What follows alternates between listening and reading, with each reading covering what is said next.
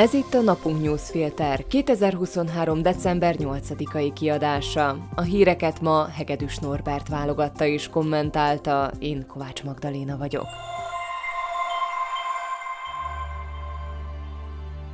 Adj hangot a szlovákiai magyaroknak. A napunk a független és minőségi újságírás fóruma, amelynek szüksége van olvasói támogatására. Mi eljutatjuk a legfontosabb szlovákiai magyar történeteket az országos nyilvánossághoz is. Kérjük, csatlakozz adományozóinkhoz a napunk.sk per 2024 címen. Köszönjük! Mai témáink Csaputová felszólalt a jogállam védelmében. Erőt mutatott az ellenzék, most már csak az egység hiányzik. Újabb bizonyíték mutatja, hogy a szuverenitás felkent védelmezője Orbán Viktor befolyásolni próbálta a szlovákiai választást. Zuzana Csaputová államfő pénteken figyelmeztette a kormánykoalíciót, hogyha továbbra is ilyen őrült tempóban és senkivel nem egyeztetve akarják elfogadtatni a különleges ügyészség megszüntetését és a BTK módosítását, akkor számíthatnak az elnöki vétóra. Emellett talán még az alkotmánybírósággal is megvizsgáltatja a törvényeket, ami még nagyobb csúszást jelentene Ficóék számára. Nincs ebben semmi meglepő, valószínűleg a kormánykoalíció is számított az államfő efféle reakciójára. Mégis jó látni azt, hogy Csaputová nem tűri szó nélkül a jogállam sárba tiprását, és ez egyben figyelmeztetés is arra nézve, mit veszíthetünk, ha Peter Pellegrini váltaná őt a Grassalkovics palotában. Csaputová kifogásolta, hogy a törvényeket gyorsított eljárásban tárgyalja a koalíció, miközben erre semmi oka nincs. Hiányolta a szakmai vitát a benyújtott törvényekről, és nem tetszik neki az sem, hogy azok célzottan Daniel Lipschitz személye ellen irányulnak a kormánypolitikusok megnyilatkozásai alapján.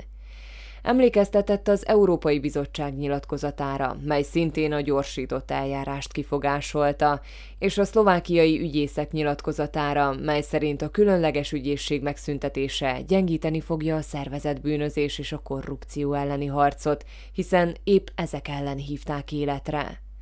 Az állam főfigyelmeztetett arra is, hogy az EU költségvetése ellen elkövetett bűncselekmények büntetési tételeinek csökkentése miatt Szlovákiát az a veszély fenyegeti, hogy leállítják az uniós pénzek kifizetését.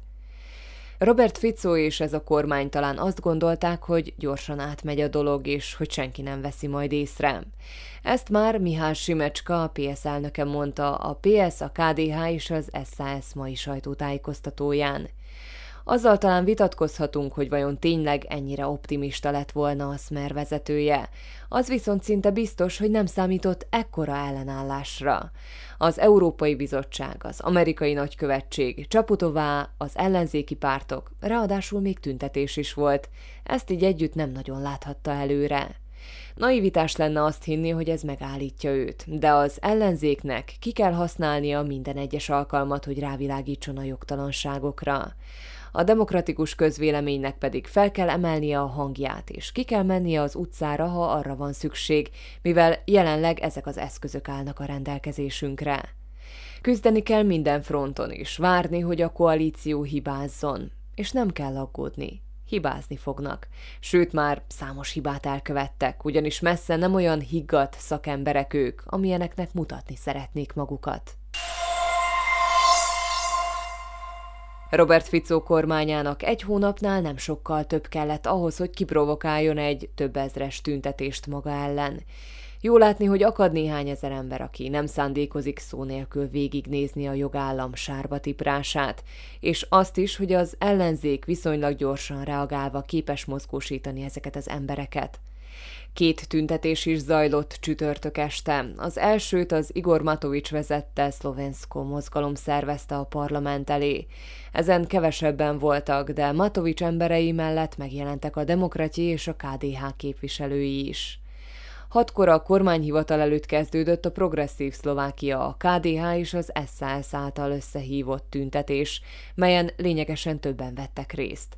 A szabadság téren több ezeren skandálták, hogy elég volt Ficóból, és hogy nem leszünk csendben.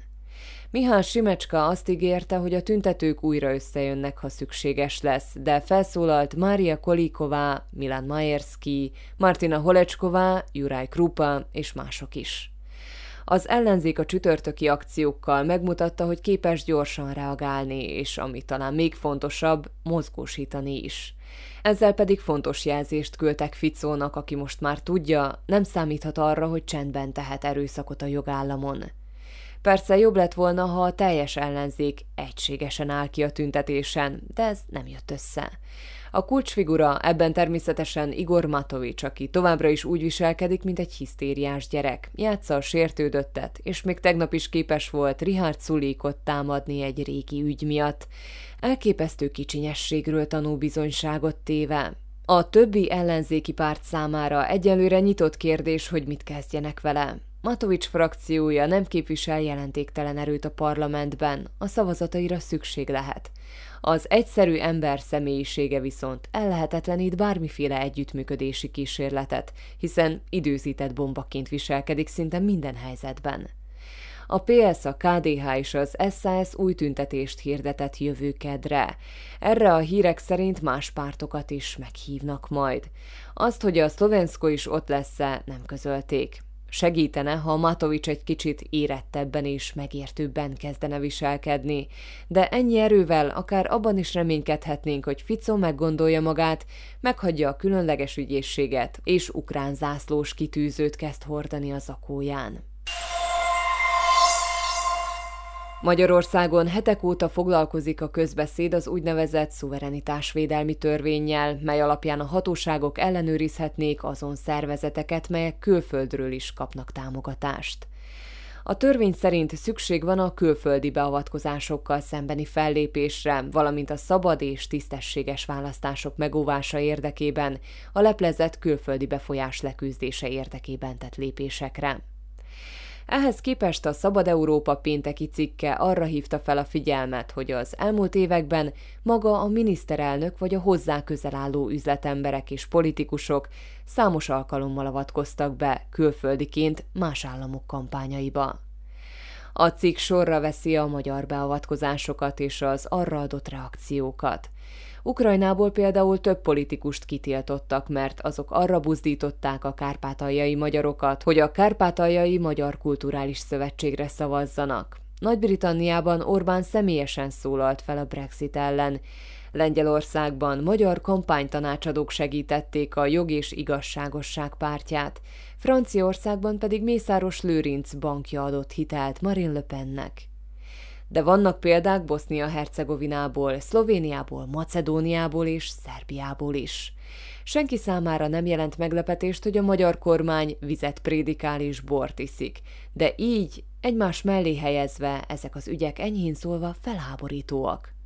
A Szabad Európa egy új bizonyítékkal is előállt annak kapcsán, hogy a magyar kormány megpróbált beavatkozni a szlovákiai előrehozott választásokba. Azt mi is megírtuk, hogy Szijjártó Péter külügyminiszter a kampány alatt rendszeresen haknizott a szövetség rendezvényein, és hogy Ficót még a kampánycsend alatt is nyomatta a magyar kormány média. De a Szabad Európa megtalálta, hogy a miniszterelnöki kabinetiroda Szlovákiában is reklámozta azt a migráció veszélyeiről szóló videót, amelyet Lengyelországra célozva hirdettek. A nyár végén megnövekedett migrációs nyomásból mind a szövetség, mind a választásokat megnyerő Smer kampánytémát csinált, így nyilván jól jött nekik egy hirdetés. Felmerült tehát a kérdés, hogy kinek a szuverenitása van itt veszélyben, és ki az, aki valóban fenyegetést jelent a környezetére. De hát ez a törvény nem is erről szól. Csak egy jó példa arra a szemforgató képmutatásra, ami évek óta jellemző a Fidesz-KDNP működésére. Közérdekként próbálják ugyanis eladni a törvényt, miközben az nem más, mint egy fegyver, amely bevethető bárki ellen, aki nem szimpatikus a magyar kormánynak. Hírek egy mondatban. Ismét nőni kezdett az évközi szlovák kivitel. Októberben 2,9% volt a növekedés. A behozatal a negyedik egymást követő hónapban csökkent, ezúttal 1%-kal. Az üzemanyagárak csökkenése a múlt hét folyamán szinte megállt. A Naturál 95 benzinára 0,3 centtel csökkent, a gázolajára alig észrevehetően nőtt. Juraj Blanár külügyminiszter jóváhagyta a 750 ezer eurós hozzájárulást ahhoz, hogy Szlovákia két Bozsena 4 plusz aknaszedő rendszert adjon Ukrajnának. Vladimir Putyin orosz elnök bejelentette, hogy indul a 2024-es választáson. A 71 éves elnök, aki 2000 óta regnál, egy alkotmánymódosításnak köszönhetően további 6 évig maradhat hivatalban. A Nemzetközi Olimpiai Bizottság döntése szerint semleges színekben indulhatnak orosz és belarusz sportolók a jövő nyári párizsi ötkorikás játékokon. A NOB ismét nyomatékosította, hogy azok a versenyzők, akik aktívan támogatták az Ukrajna elleni háborút, nem vehetnek részt a párizsi játékokon. A progresszív Szlovákia egy beadvány lehetőségét mérlegeli az alkotmánybíróságra, mivel a kormánykoalíció nem teszi lehetővé az ellenzéki képviselők számára, hogy érvényesítsék a mandátumukat a parlamenti és bizottsági viták során. A települések és a megyék 655 milliót kérnek a kormánytól a jövő évre. Az önkormányzatok még mindig a Matovics féle adóbónusz miatt kiesett összegekre panaszkodnak. A mai napunk newsfilter híreit válogatta és kommentálta Hegedűs Norbert. Én Kovács Magdaléna vagyok, a Viszonthallásra hétfőn.